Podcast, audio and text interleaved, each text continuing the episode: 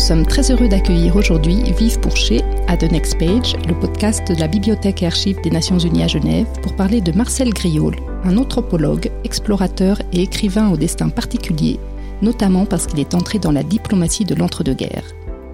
Yves Pourchet est professeur à Sciences Po Toulouse. Il est l'auteur d'essais historiques et ethnologiques, dont Pierre Laval vu par sa fille, d'après ses carnets intimes, et Les jours de guerre, la vie des Français au jour le jour entre 1914 et 1918, pour n'en citer que deux. Il a effectué des études d'histoire, d'administration publique et d'ethnologie, et ses thèmes de recherche se concentrent sur l'anthropologie politique, l'histoire et l'anthropologie de la guerre, ainsi que l'histoire et la mondanité. Il vient de publier aux éditions Anarcassis des textes de Marcel Griol sous le titre de Envahir l'Éthiopie, l'ethnologue en guerre 1935-1936. Alors Yves Pourchet, bonjour. Bonjour. Bienvenue à The Next Page, nous sommes ravis de vous recevoir aujourd'hui. Et pour commencer notre conversation et entrer tout de suite dans le vif du sujet, pouvez-vous nous présenter Marcel Griol? Qui est-il? Oui, bien sûr. Bon, c'est quelqu'un qui est né euh, le 16 mai 1898 euh, dans le département de Lyon et il va mourir à Paris le 23 février 1956. Donc il a une vie assez courte, euh, mais une vie très intense.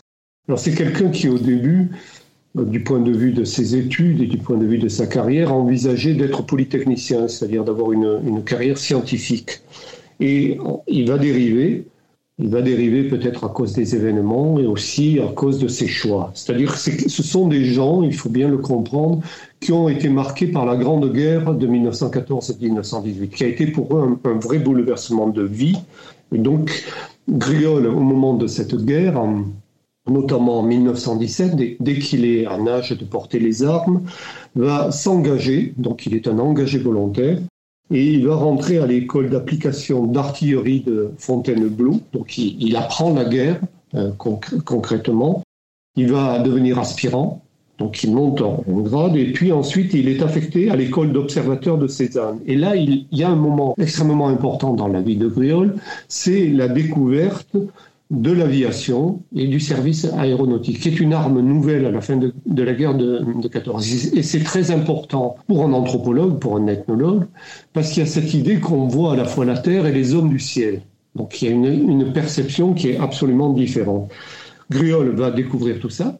C'est à la fois une, une technique évidemment une, façon d'envisager et de présenter dans, dans, un objectif militaire, bien entendu, dans un objectif de, guerre. Et il va, à la fin de la guerre, continuer, c'est-à-dire que les hommes ne sont pas démobilisés immédiatement. Donc en 1919, il est promu sous-lieutenant et il continue sa carrière militaire, notamment en participant à l'occupation de la Roure comme, officier. Et ensuite, il part dans l'armée, ce qu'on appelle l'armée du Levant, en Syrie. Donc il y a une espèce de découverte. La guerre de 14, paradoxalement, a permis à beaucoup d'hommes de se confronter soit à des populations absolument nouvelles, soit à des mondes ou à des pays totalement étrangers. Voilà. Donc cette carrière, la jeunesse de Griol, cette jeunesse d'homme, est marquée par ce phénomène de guerre qui est extrêmement important. Et il faut garder en tête que Griol restera toujours, malgré sa carrière euh, d'anthropologue, un officier et un militaire. Il sera toujours très attentif. Moi, je suis euh, par exemple allé voir son dossier, euh, son dossier d'officier, qui est un document très important, qui est conservé aux, archives militaires de Vincennes. Et donc, vous avez tout un récit et vous avez un certain nombre de correspondances où Griol fait rectifier un certain nombre, et notamment l'armée se sert de lui en tant qu'observateur et aussi en tant qu'anthropologue. Il y a toujours une double participation. Donc il faut garder cela en tête. Après ces événements, en 1923, on a une rupture, c'est-à-dire tous ces jeunes, ces, ces, gens se trouvent confrontés à choisir une vie. Donc Griol avait certainement la possibilité de rester dans l'armée, il ne l'a pas choisi. Et à ce moment-là, il a 25 ans, donc c'est un âge tardif, il reprend ses études et il choisit l'ethnologie et la linguistique. Donc une formation très particulière et très rare à cette époque-là, elle est très, elle est très, très marginale. Il va suivre les cours d'un professeur renommé qui s'appelle Marcel Cohen, et il va apprendre notamment deux langues éthiopiennes, c'est la, la, grande découverte, qui sont l'amharique et le guèze. Et il suit aussi les cours de, l'ethnologue euh, le plus important, le plus prestigieux, qui est Marcel Mauss. Donc Griol acquiert une formation, un bagage d'anthropologie. Et à partir de là, il va s'engager dans cette carrière, dans ce métier d'ethnologue. Sa vie privée, il faut en parler un peu quand même, parce que euh, tout n'est pas travail, tout n'est pas, euh, bien entendu, activité militaire. Il se marie en 1924, il va avoir trois filles, dont une, Geneviève Calame-Griol, va devenir une célèbre linguiste. Donc il transmettra à certaines de ses filles euh, son talent, en tout cas son goût et sa curiosité pour l'anthropologie. Voilà, donc il y a ce, stade de formation. Et en 1928, Griol se lance dans l'aventure anthropologique, dans l'observation et dans la découverte de, de populations. Et il part dans ce qu'on appelle en 1928 l'Abyssinie, euh, ce qu'était l'Éthiopie à ce moment-là. Donc, il y a une, un moment fondamental, bien entendu, d'application de, en vérité de tout ce qu'il a appris antérieurement, c'est-à-dire ces langues, il va, il va les parler sur le terrain, il va observer. Et, il approche, bien entendu, des, des, des, populations. Alors, je continue un peu avec les, les explorations qui vont suivre, et puis je vais revenir à cette expédition de 1928 qui est aussi très importante. Après 1928, il va se lancer, il va organiser quatre grandes expéditions. La première, euh, c'est une mission très importante qui va marquer à la fois la ce qu'on appelle la muséographie, mais aussi l'anthropologie ou l'ethnologie, c'est la mission Dakar-Djibouti, qui est euh, quelque chose de très important, qui a lieu entre 1931 et 1933. Là, Griol est un animateur, en quelque sorte, c'est lui qui conduit cette expédition, qui a été préparé qui va marquer, bien entendu, à la fois le monde colonial et l'aventure anthropologique. Et ensuite, il va continuer, ensuite, en 1935, avec d'autres expéditions, Sahara-Soudan, 1935, et 1936-1937, Sahara-Cameroun, et 1938-1939, Niger, lac Hiro, et il finira comme terrain essentiel il est connu essentiellement euh, pour ses travaux sur les Dogons, qui sont une population du, Mali. Donc il a couvert une partie de l'Afrique, il a visité, il a accumulé des informations, des objets, et c'est très important. Donc ce qu'il faut comprendre, c'est que euh, Marcel Griol se situe dans ce qu'était l'ethnologie moment, à ce moment-là, c'est-à-dire à la fois un voyage, une découverte et puis une géographie. Ce sont des mondes immenses. Il faut, on voyage avec les, moyens du, temps. Il faut dresser des cartes, donc il est très attaché à la cartographie, et il est aussi un collecteur, c'est-à-dire il faut prouver, euh, il faut montrer aux, populations européennes les mondes que l'on observe, donc il ramène des tas d'objets et toutes les collections que l'on possède aujourd'hui ont été alimentés par ce travail anthropologique qui s'est fait à ce moment-là. Alors revenons à un mot au départ, en quelque sorte. 1928, cette découverte de l'Abyssinie et de l'Éthiopie. Euh, c'est une, une, aventure personnelle de Griol qui va le marquer, qui va expliquer ce qui se passe euh, par la suite, c'est-à-dire au moment de cette guerre italo-éthiopienne. Griol découvre des pays et il connaît aussi des hommes, euh, notamment un personnage fastueux, très important, qui était une sorte de roi. On appelait ça, alors résumons, euh, les titres français ne correspondent pas aux, titres éthiopiens, aux titres africains, il y a toujours quelque chose, mais il connaît personnellement quelqu'un qui, qui s'appelle le Ras Eilou. Et il va accompagner ce personnage qui est le gouverneur très puissant gouverneur du Godja. Donc il va rentrer dans son intimité. Et donc il va accéder à l'Éthiopie aussi à travers l'étude des pouvoirs, euh, des pouvoirs éthiopiens, par l'intermédiaire de ce, de, ce personnage. il va l'accompagner dans sa tournée. Il dit il impose la civilisation éthiopienne aux autres peuples, c'est-à-dire qu'il y a une dimension aussi coloniale à l'intérieur euh, de l'Empire d'Éthiopie. Euh, et donc, il est, ce personnage est en mouvement.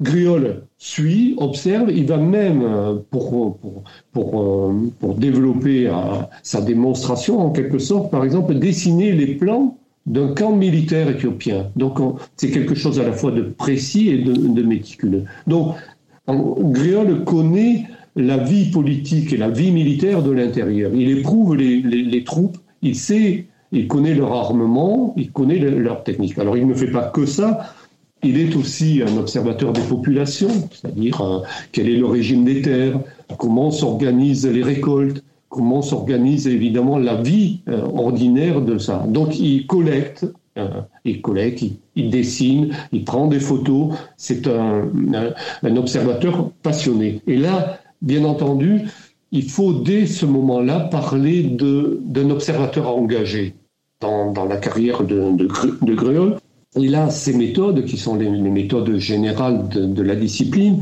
mais il a aussi sa propre conception de la discipline euh, ce qu'il veut faire, parce qu'il a un tempérament en quelque sorte très volontaire, très courageux, et il affronte les difficultés. C'est pas quelque chose. Il a abandonné sa famille, enfin abandonné entre guillemets, mais il a laissé sa famille.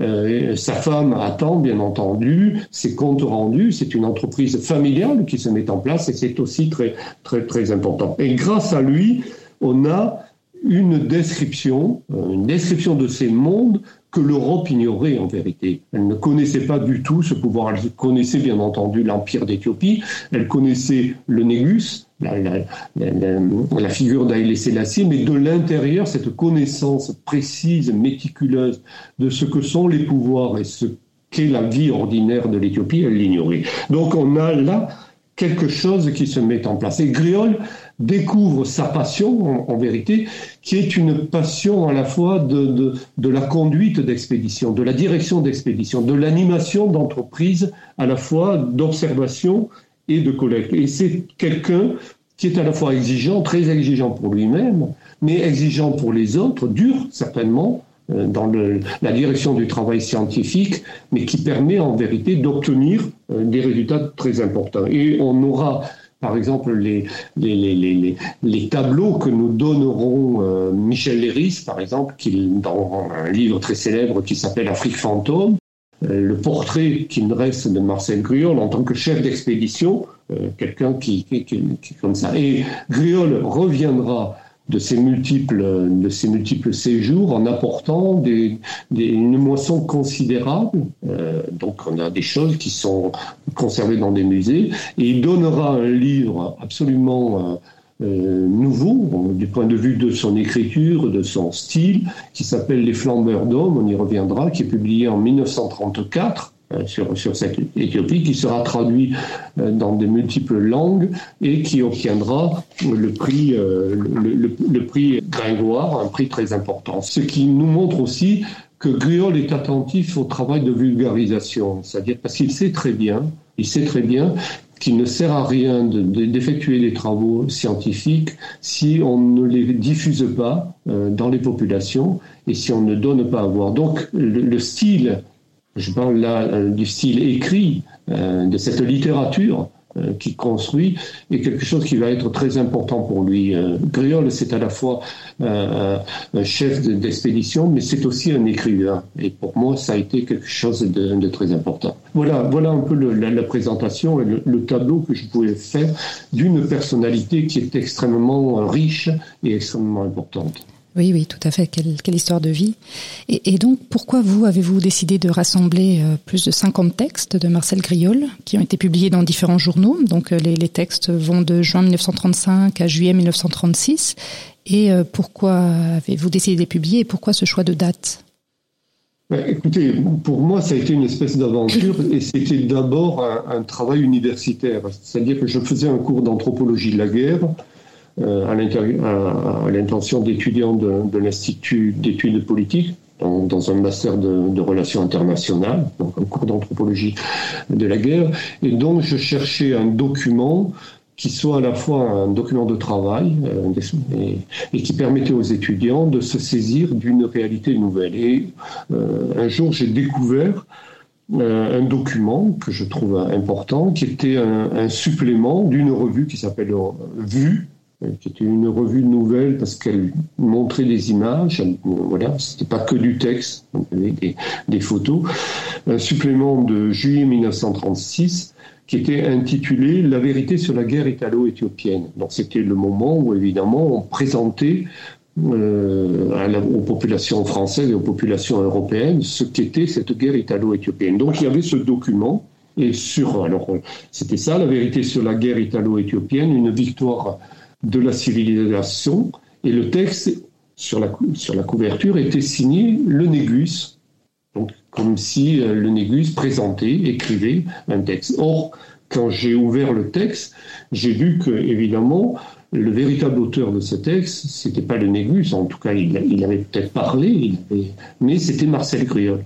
Donc, pour moi, c'était un document pédagogique très intéressant, c'est-à-dire poser la question à la fois de l'Éthiopie, de cette guerre italo-éthiopienne, et quand je dis de l'Éthiopie, c'est-à-dire à travers la, parole collectée euh, du Négus, ce qui était sa géographie, ses populations, ses langues, ses religions, voilà, une, présentation, ce qui est très important, euh, les frontières de l'Éthiopie, et puis le récit de cette guerre euh, comme une forme de dénonciation, une forme d'appel à la morale et à la justice du monde pour dire voilà ce qu'on nous fait, nous, euh, population éthiopienne. Donc j'ai pris ce texte et j'ai fait pendant des années, c'est quelque chose, cette entreprise avec Marcel Curl, ce parcours euh, Marcel Curl, je le conduis depuis plus de 15 ans. C'est-à-dire que ce livre est un aboutissement de 15 ans de travail. Et à partir d'un certain moment, je me suis, euh, je me suis dit, il faut peut-être aller plus loin. Et grâce à, des sources nouvelles, j'ai pu inventorier tous les articles, enfin une grande partie des articles que Marcel Cuyol publiait dans la presse. Euh, ce sont des articles euh, de, journaux pour expliquer les opérations militaires qui se faisaient à ce moment de la guerre, c'est-à-dire en de septembre 1935 à mai 1936. Donc Cuyol écrit régulièrement dans un certain nombre de, journaux pour euh, rendre compte. Donc ça a l'avantage du journalisme, c'est-à-dire qu'on a ce, côté paradoxal euh, de la situation, c'est-à-dire euh, Marcel Gruol devient journaliste, il se fait journaliste avec ses méthodes qui sont celles de l'ethnologue et celles du géographe de, de l'Éthiopie. Il explique. Donc, j'ai repris tous ces articles, je les ai collectés, c'était un immense travail. Euh, il, fallait, il a fallu à un moment donné choisir parce que Griol, à un moment donné, parle, euh, veut évidemment imposer son explication, donc il se répète, donc il fallait couper un certain nombre d'articles, euh, concevoir un plan. Griol n'était pas là pour le faire, donc il fallait, il ne l'avait pas fait, il fallait le, le remplacer. Et donc à partir de là, on a un certain nombre de, choses qui suivent la chronologie, voilà, la chronologie de la guerre. On a cette guerre à travers les explications que Griol donne dans les journaux de la presse française et de la, presse suisse. Voilà, c'est un travail, un ensemble, un texte un peu, un peu euh, artificiel, hein, mais un texte réel sur les bases et sur les sources que nous a données Marcel Griol à ce moment-là. Oui, vous commencez l'introduction de votre ouvrage en disant c'était la guerre et c'était l'Éthiopie de 1935. Est-ce que vous pourriez nous faire un bref récit du déroulé de la crise d'Abyssinie? Bah, écoutez, la, guerre, euh, cette, crise entre l'Éthiopie et l'Italie, elle dure depuis longtemps, puisque évidemment, dès la fin du 19e siècle, l'Italie avait subi euh, la défaite d'Adoua en 1896, qui avait été un traumatisme dans la pensée européenne. Pourquoi? Parce que nous sommes dans un monde colonial.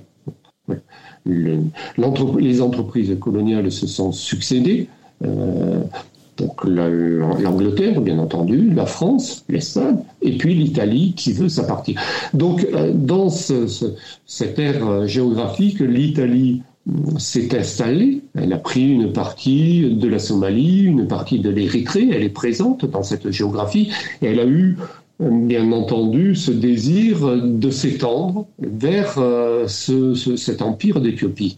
Donc fin 19e siècle, euh, l'affrontement a eu lieu, Ménélique a été victorieux, Et il y a eu une espèce d'entente. Mais l'Italie n'a pas été chassée. Enfin, je veux dire, elle est restée en Érythrée, elle a continué à, s'organiser. Donc, l'arrivée au pouvoir de Mussolini, du, fascisme, c'est aussi la volonté de réactiver l'entreprise coloniale. Mussolini dit, affirme, euh, bien entendu, qu'il a été spolié dans les traités de paix qui ont suivi la guerre de 1914 et 1918 et que l'Italie, qui a donné beaucoup en hommes, en victimes de cette grande guerre dans, le combat contre l'Autriche et contre l'Allemagne, réclame en quelque sorte une part du gâteau. Et cette part, il la veut sur cette terre d'Afrique parce qu'il dit l'Italie a trop de, a trop de, de, jeunes, trop de population. Il faut créer une colonie italienne. Voilà, une colonie. Et donc c'est cette, cette volonté. Donc il y a à partir des années 30, une, tension formidable, euh, c'est-à-dire une exigence italienne euh, qui veut soumettre ou même détruire euh, l'empire d'Éthiopie. Et ça commence avec dès le 5 décembre 1934, avec les incidents qu'on a appelés les incidents de Walwal, c'est-à-dire les troupes sont, confrontées, il y a un certain nombre de, de, de morts, et à dès ce moment-là, l'empereur joue le jeu de la négociation. Voilà. C'est-à-dire qu'il ne veut pas l'affrontement, parce qu'il ne souhaite pas la guerre, donc il y a, la volonté personnelle d'Aïlé Sélassié, et donc il va soumettre le contentieux à la SDN, à la Société des Nations.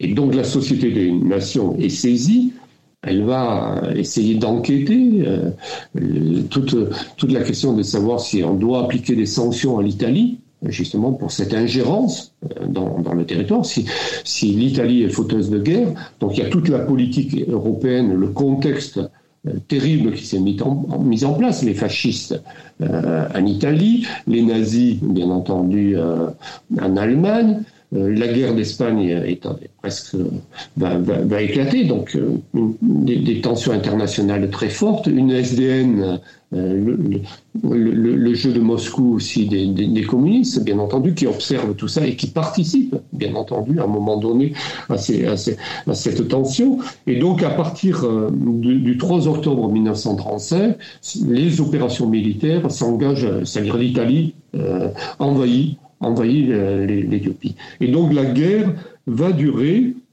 du 3 octobre 1935 au 5 mai 1936, quand les troupes italiennes rentrent dans, dans Addis Abeba. L'empereur a dû partir en exil, et donc à partir de là, il y a cette espèce de triomphe momentané euh, de victoire italienne qui s'est qui s'est mise en place. Donc la chronologie, c'est ça. C'est 3 octobre 1935, 5 mai 1936, mais Griol, dans ses explications, a commencé avant à présenter l'avant-guerre et à expliquer l'Éthiopie, parce que la guerre, pour être comprise, pour être vue, a besoin, bien entendu, de se situer dans ce contexte et dans cette réalité éthiopienne. Oui, tout à fait. Mais et maintenant, voyons donc le, la fonction de Marcel Griol en tant que conseiller de l'Éthiopie à la Société des Nations. Dans la publication de Marcel Griot, intitulée La peau de l'ours, dont vous le définissez comme un livre d'humeur et d'arguments, euh, il écrit qu'il a été entraîné à Genève en juillet 1935 par le correspondant à Paris du Chicago Daily News pour suivre la question d'Éthiopie, et il indique que ni lui ni le correspondant n'avaient imaginé l'imprudence qu'il pouvait y avoir à lancer un ethnographe dans la diplomatie. Alors comment cet ethnologue français devient expert puis conseiller particulier d'Allier Sélassié pendant la guerre? Est-ce qu'il avait un rôle officiel? Quelle était sa position dans la délégation éthiopienne?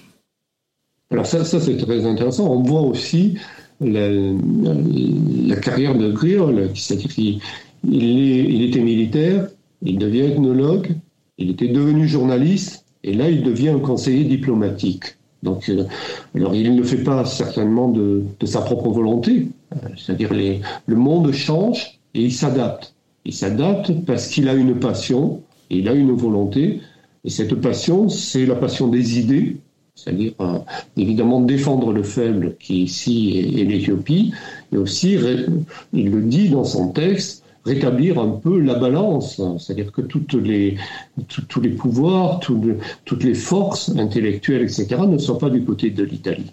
Donc, euh, Griol, je l'ai dit, antérieurement, lors de cette expédition de 1928 et puis ensuite, euh, lors d'expéditions Dakar-Djibouti, a été amené à connaître les, gouverneurs euh, de l'Éthiopie. Il a connu le Rasselou, euh, qui était un personnage très important, et il a connu Haïlé Sélassié, personnellement. Au début, les choses ne se sont pas bien passées d'ailleurs entre lui et Haïlé Sélassié. Il y a eu des. Euh, chacun un tempérament. Griol avait été très exigeant et très, dur. Donc il ne, supportait pas qu'on s'oppose à son entreprise anthropologique, euh, son entreprise de collecte. mais il se connaissait. Et donc à partir de là, Griol, qui avait une maison à Collonges sous Salève, à côté, euh, bien entendu, dès que les événements éclatent, est certainement sollicité par des amis éthiopiens et se met au service euh, du Négus. Alors sa fonction, c'est une fonction à la fois d'expertise, de traduction euh, et d'explication. Donc il n'a pas un rôle, une, mission diplomatique telle qu'on pourrait la concevoir aujourd'hui. Griol est un pragmatique, il, s'adapte à à la, situation. Et il dit, il constate un certain nombre de choses. Dans le livre qu'il va écrire et qui va être publié en 1936, dont vous avez parlé, La peau de l'ours, qui est un livre très important. Et dans ce livre, il raconte les, euh, la vie de la SDN à ce moment-là, les négociations de la SDN. Donc c'est un document à la fois important et précieux. Qu'est-ce qu'il dit dans sa préface?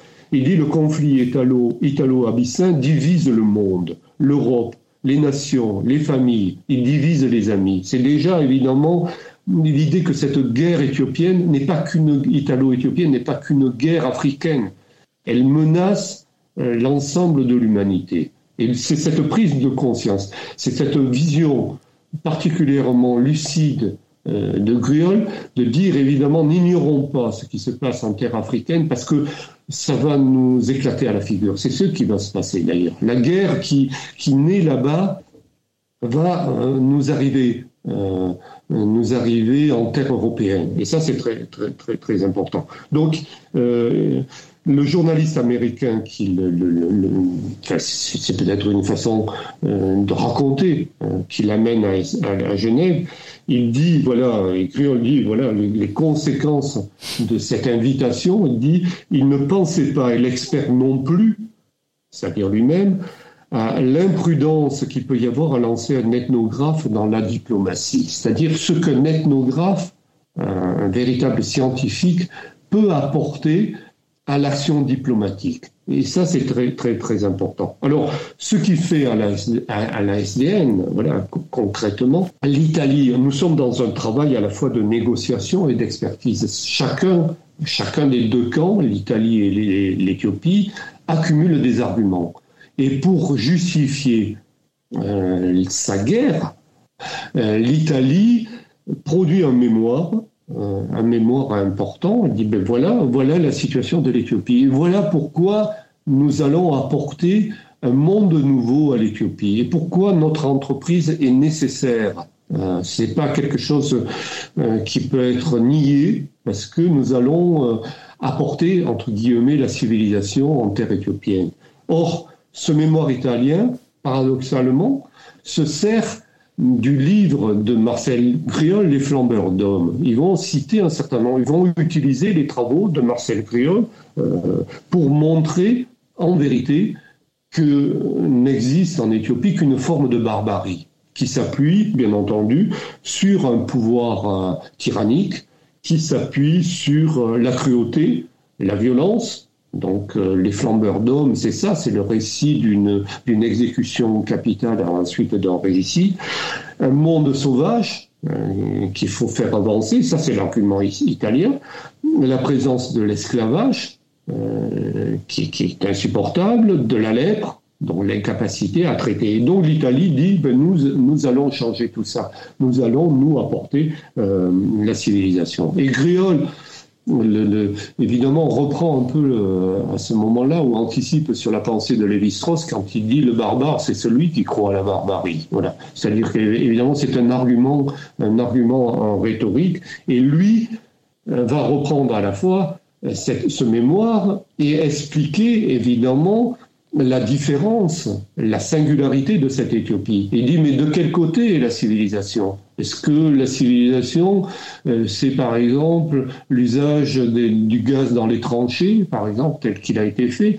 Comment les Européens qui ont fait cette guerre terrible de 1914-1918 osent-ils donner des leçons de morale aux Africains euh, qui se sont comportés euh, finalement beaucoup mieux que nous l'ont fait les Européens? Et donc, chaque fois, il réagit, il prend les, chaque argument pour à la fois le démonter complètement en argumentant avec des critères scientifiques qui sont basés, bien entendu, sur à la fois sa connaissance des populations, des religions, euh, des, économies, euh, de l'organisation du travail, euh, du, régime des terres. voilà, ce, ce, ils disent ce n'est certainement pas le bonheur, mais où est le bonheur dans, l'organisation humaine? Est-ce que le fascisme est, italien offre-t-il le, bonheur? Et il l'avertit, en vérité, mais il le fait du point de vue de cette, cette science qu'il a acquis pendant ces années. Oui, alors là, ce qui est intéressant, c'est que nous, à la Bibliothèque et Archives des Nations Unies à Genève, nous sommes très sensibles à cette question du différent entre l'Éthiopie et l'Italie, parce que nous possédons le fonds d'archives de, l'ASDN, hein, de la Société des que nous avons entièrement numérisé après un projet de cinq ans. Et euh, nous avons dans les documents officiels donc euh, de la Société des Nations le mémoire hein, du gouvernement italien euh, qui a été publié le 11 septembre 1935 et le gouvernement éthiopien décide d'envoyer comme réponse aux mémoires des commentaires de Marcel Griol. Donc nous avons aussi cette réponse de l'Éthiopie dans les documents officiels. Or vous, dans votre livre, euh, dans la partie qui est intitulée La mauvaise foi romaine, vous publiez trois articles de Marcel Griol qui commente euh, aussi, qui parle de ses commentaires sur le mémoire italien. Donc ça c'est intéressant parce que c'est vrai que ça fait un bon complément entre la vision officielle, les documents officiels et puis euh, les articles de Marcel Griol. Qu'est-ce qu'il explique en détail un peu dans ces textes?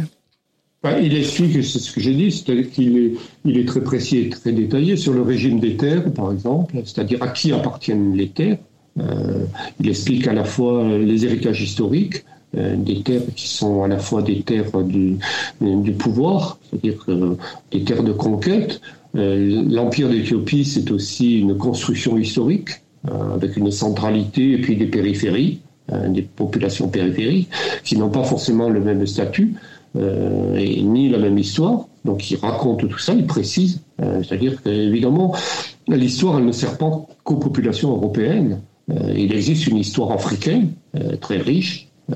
Et donc, euh, c'est toute construction politique et le résultat, bien entendu, d'une accumulation de siècles et, de tentatives. Donc, évidemment, il y, a, des populations qui, qui, sont arrivées, qui ont occupé, qui ont soumis d'autres populations. Donc, il explique toute cette histoire éthiopienne qui se, qui se met en place. Et puis, sur chacun des arguments, c'est-à-dire l'argument religieux qui est très important, c'est-à-dire euh, dans cette guerre, on est dans ce, paradoxe très fort. Comment deux populations chrétiennes, parce que là nous avons deux populations chrétiennes, euh, et comment l'Italie, euh, où se situe évidemment la, papauté, peut-elle agresser et violenter, détruire des églises, bombarder des populations chrétiennes. Donc là aussi, il montre aussi la diversité religieuse euh, la composition. Et puis, par exemple, sur des choses très importantes, sur la question de l'esclavage, c'est-à-dire, évidemment, c'est pas une justification de l'esclavage qu'il fait, c'est une explication d'une réalité. C'est-à-dire comment on peut demander à un peuple africain euh, d'être au, euh, au, même niveau de développement, d'histoire en vérité, qu'une population européenne. Et ça, c'est très, très important. Et par exemple, sur la question de la lèpre, des maladies, etc., c'est-à-dire qu'évidemment, ces populations font avec ce qu'elles ont. Et puis, il le dit, si on arrêtait tous les tuberculeux, etc., ou si on comptait tous les tuberculeux qui existent en Europe, est-ce que, évidemment, on ne devrait pas considérer que l'Europe est un pays barbare. Vous voyez, c'est une espèce de, relativisation et d'inversion qui se met en place. Donc il est dans cette précision intellectuelle. Donc chaque chose peut se discuter, peut se débattre. Guillaume n'est pas quelqu'un qui refuse bien entendu la discussion, au contraire. Mais dans la tentative de comparaison euh, et dans l'alibi coloniale dont se sert l'Italie. Évidemment, il y a quelque chose de totalement faux et de totalement abusif. C'est-à-dire, on ne peut pas imaginer en 1935 qu'on va apporter la civilisation. Voilà la civilisation, on ne l'apporte pas comme, ça, ça n'existe pas. Ce sont des arguments qui sont déjà à ce moment-là totalement dépassés, totalement dépassés. Toutes les nations européennes relativisent dès ce moment-là commence en tout cas à relativiser le rôle et l'importance de cette histoire coloniale. Et donc c'est totalement paradoxal qu'un régime comme euh, le, régime fasciste italien se lance dans cette aventure. Voilà. Et Griol le fait avec des arguments qui sont très personnels. Il dit moi j'ai beaucoup d'amis en Italie. Euh, les principaux éthiopisants, euh, ceux qui connaissent finalement, ce sont aussi des écoles italiennes. Voilà. On est dans, ce, dans cette difficulté. Griol euh, aime l'Italie. Et donc il ne le fait pas par adversité ou par, détestation. mais il le fait pour rétablir, je, je le répète, cette balance qu'il trouve insupportable. D'où les raisons de son engagement, de son engagement très fort et de ce basculement en quelque sorte dans l'action. Oui, et si on avance dans le temps, un peu moins d'un an après le mémoire italien, c'est donc Marcel Griol euh, qui va rédiger le fameux discours qu'Alain Sélassié va prononcer devant l'Assemblée de la Société des Nations à Genève le 30 juin 1936. Alors l'empereur s'exprime d'abord en français, puis il continue son discours en amérique, et vous publiez d'ailleurs une partie du texte du discours dans la section euh, de votre livre Écoutez le Négus. Alors je vous propose de commencer par écouter un extrait sonore de ce discours que nous avons dans nos archives. Il s'agit de la voix d'Allier Sélassié qui a été enregistrée le jour du discours. Président, merci mes délégués. Je prie l'Assemblée de m'excuser si je ne pas en français comme je l'aurais voulu.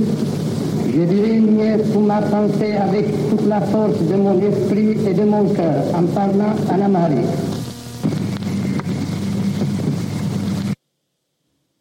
Et donc euh, le Négus commence son discours en, en amérique.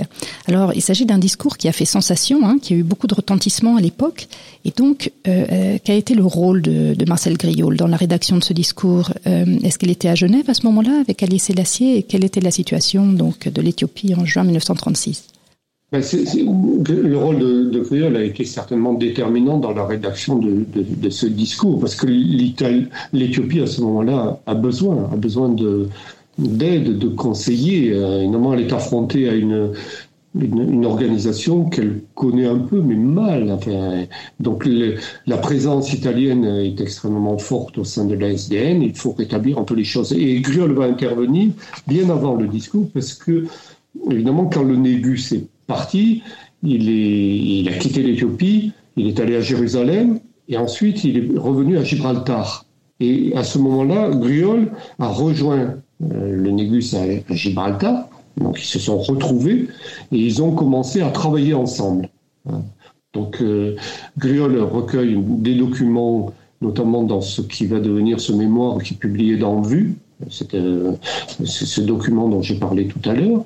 Et sur le bateau qui, mène le Négus à Londres, avant de rejoindre Genève, Griol est sur ce bateau et ils travaillent ensemble. Alors ça, on le sait précisément parce que grâce aux petits-enfants euh, de Marcel Griol qui m'ont euh, euh, dans, dans, dans, ce travail, notamment j'ai pu avoir la correspondance personnelle que Griol, enfin les lettres que Griol écrivait à sa femme à ce moment-là, parce que Griol était toujours en relation. Et donc il explique son travail auprès du Négus à sa femme.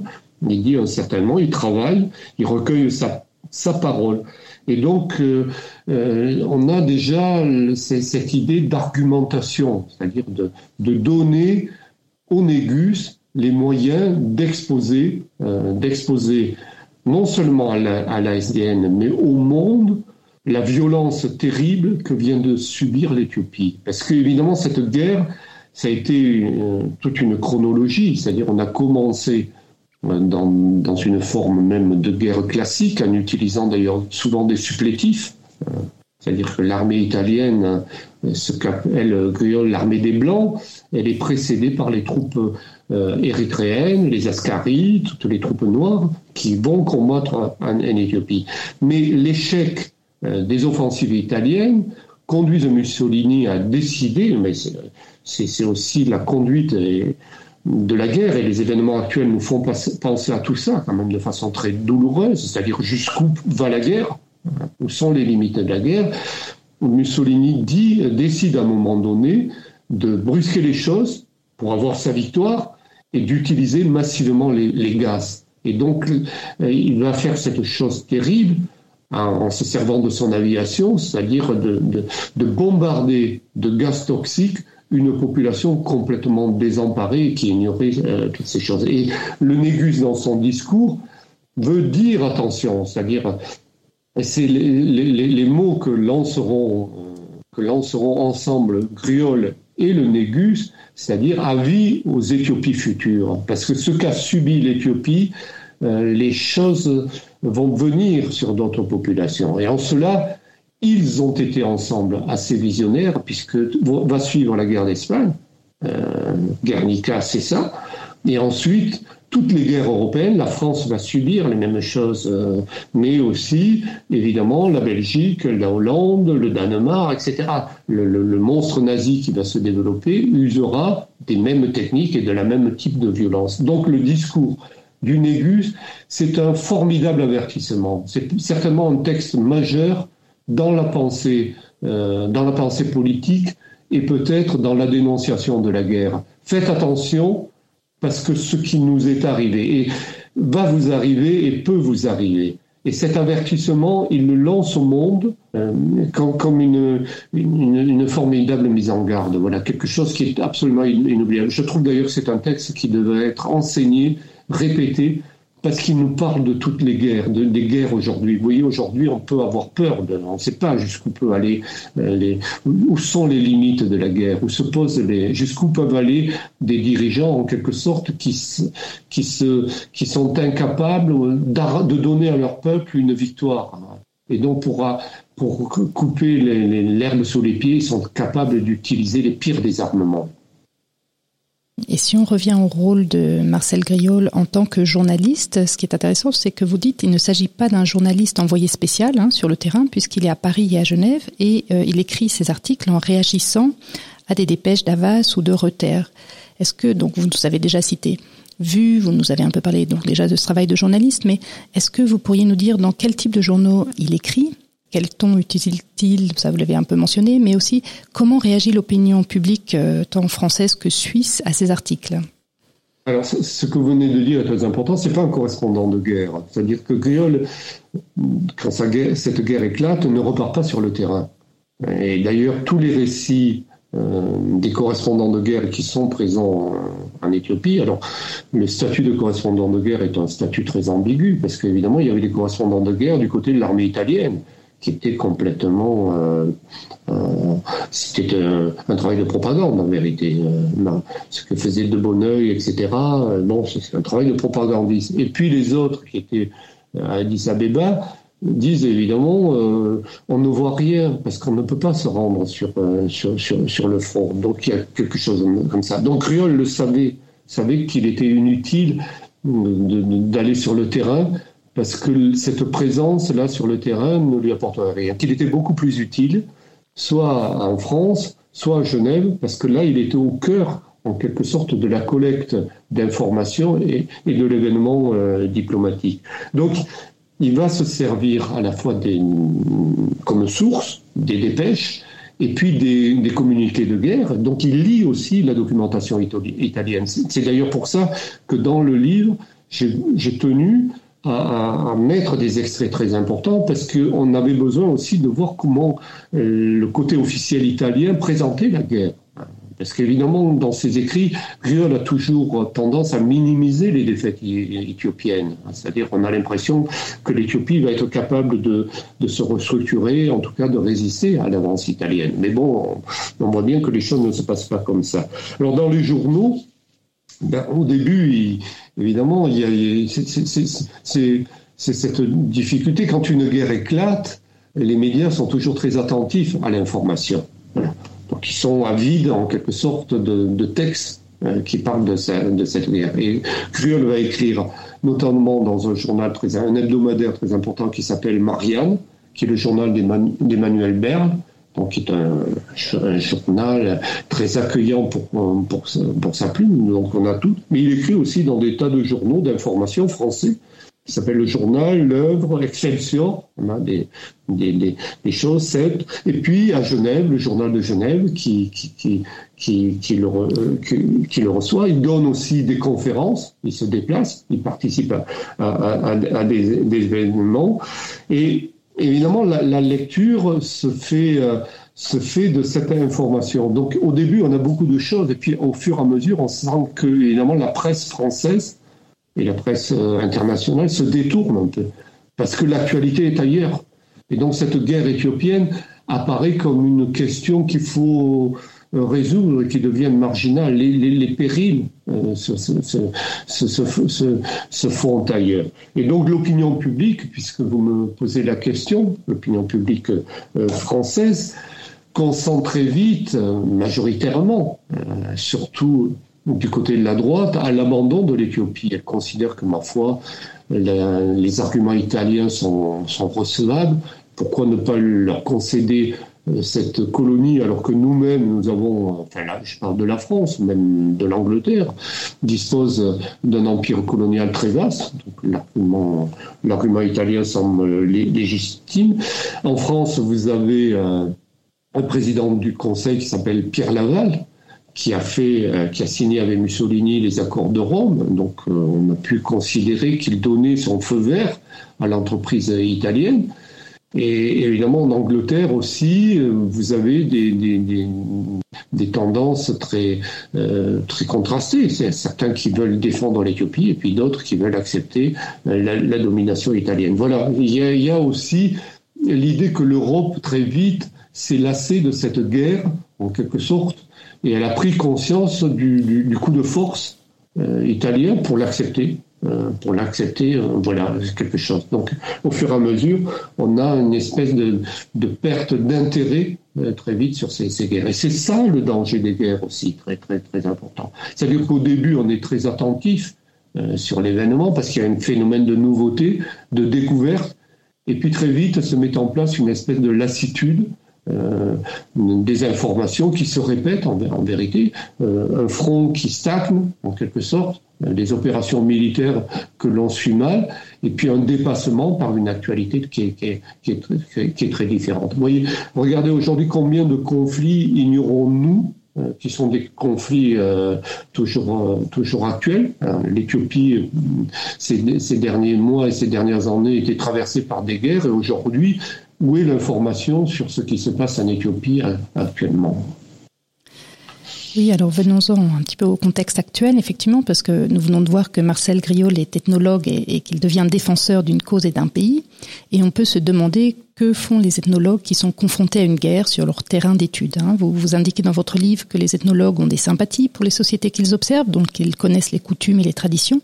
Et vous dites également que les frontières séparant l'observation, l'expertise, le conseil et l'engagement politique aux militaires se brouillent et que les ethnologues doivent choisir. Alors vous, en tant qu'ethnologue vous-même, à votre avis, est-ce qu'il serait possible de voir actuellement un ethnologue participer à la diplomatie multilatérale? Alors, vous posez la question évidemment qui, était la question essentielle de ce livre, qui est le but, c'est-à-dire la question de l'engagement. Est-ce que l'engagement est nécessaire euh, dans, ces moments particuliers qui sont des moments euh, de violence, de, guerre. Voilà. Est-ce que, est-ce que l'ethnologue à un moment donné peut dire, bah, écoutez, moi, c'est, pas mon rôle.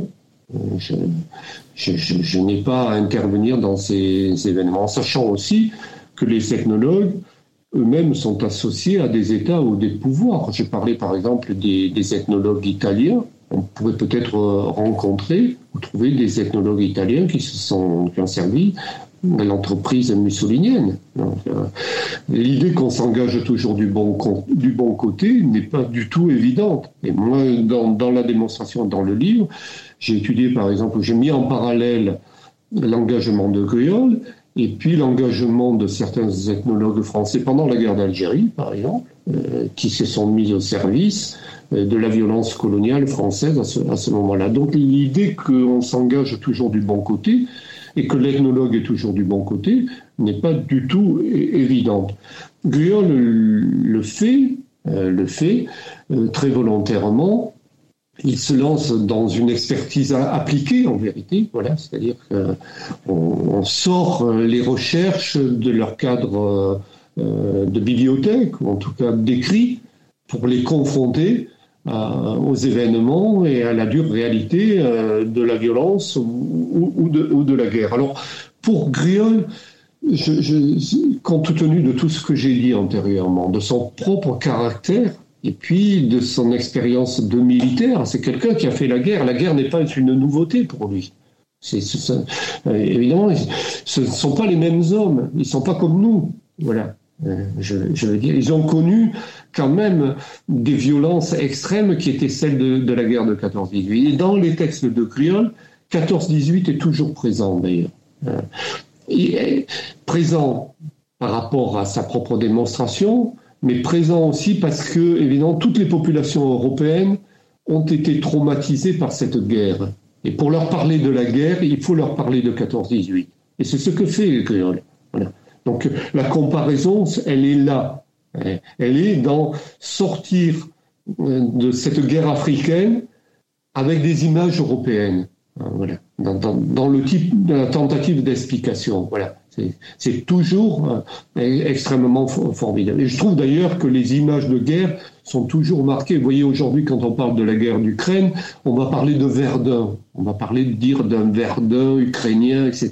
Donc on transfère les images parce que certaines images sont tellement fortes et tellement imprégnées dans notre imaginaire qu'elles sont nécessaires pour parler euh, de, la, guerre. Donc Griol le fait en connaissance et il va euh, développer, bien entendu. C'est un homme engagé, voilà. C'est-à-dire que, évidemment, il, dit euh, nous ne pouvons pas être que des chercheurs, nous ne pouvons pas être que des intellectuels dans notre tour d'ivoire. Quand les événements se passent, quand les populations que nous étudions sont des, des populations euh, menacées, qui peut-être même de destruction, alors notre rôle, bien entendu, c'est la fonction politique aussi. Euh, très importante euh, de, l'individu. Parce qu'un ethnologue n'est pas qu'un ethnologue. Euh, il est aussi un citoyen, un citoyen de son pays et peut-être un citoyen du monde. il a d'autres choses à dire que sa simple ethnologie, en tout cas. En tout cas, il faut dépasser et aller plus loin que, cette, que les limites traditionnelles de l'écrit, ou en tout cas du récit scientifique. Et donc, c'est cette question de l'engagement. Et moi, c'est certainement ce, choix du sujet, cette position de Griol qui m'a à la fois passionné et euh, mobilisé pendant toutes ces années, c'est de dire évidemment jusqu'où peut-on aller, voilà, sur ça, et jusqu'où doit-on aller du point de vue à la fois de, de, de, l'intérêt et de l'action vis-à-vis des populations. Voilà, c'est ça. C'est-à-dire nous ne pouvons pas rester que des simples intellectuels. À un moment donné, il faut quand même que nous nous engagions sur des terrains quand les situations sont devenues totalement insupportables. Merci, merci beaucoup de nous avoir euh, transmis votre passion pour euh, Marcel Griol et pour toutes ces questions. Notre conversation touche à sa fin. Euh, merci encore d'avoir pris le temps d'être avec nous, Yves Pourchet, et, et, à très bientôt sur The Next Page.